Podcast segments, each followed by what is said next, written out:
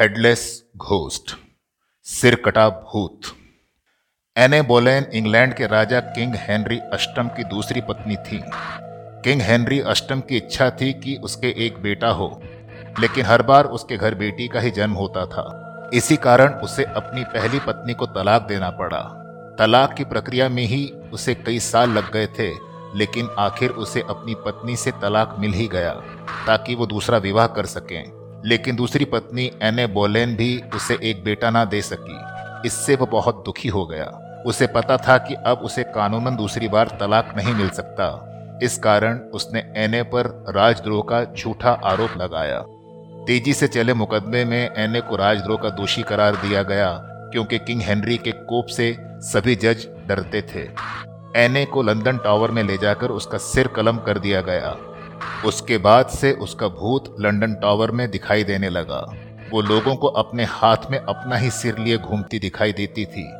लोगों ने उसे बिना सिर के घोड़ा गाड़ी में बैठकर इंग्लैंड में ब्लिकिंग हॉल जाते हुए देखा।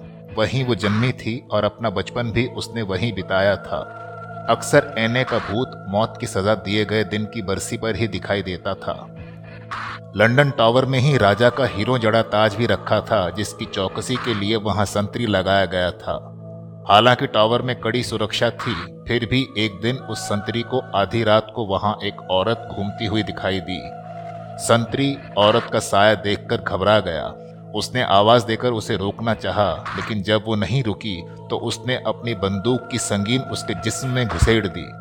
लेकिन वो ये देखकर पसीना पसीना हो गया कि संगीन उस औरत के जिस्म से आर पार चली गई। उसने ये भी देखा कि उस औरत का सिर विहीन, वो धड़ चला जा रहा था। खून से सनी गर्दन पर केवल हैट रखा था। संतरी ये देखकर बेहोश हो गया। सुबह उसके अधिकारी ने उसे जगाकर ड्यूटी में लापरवाही बरतने के आरोप में गिरफ़्तार करके उसका कोर्ट मार्शल कर दिया।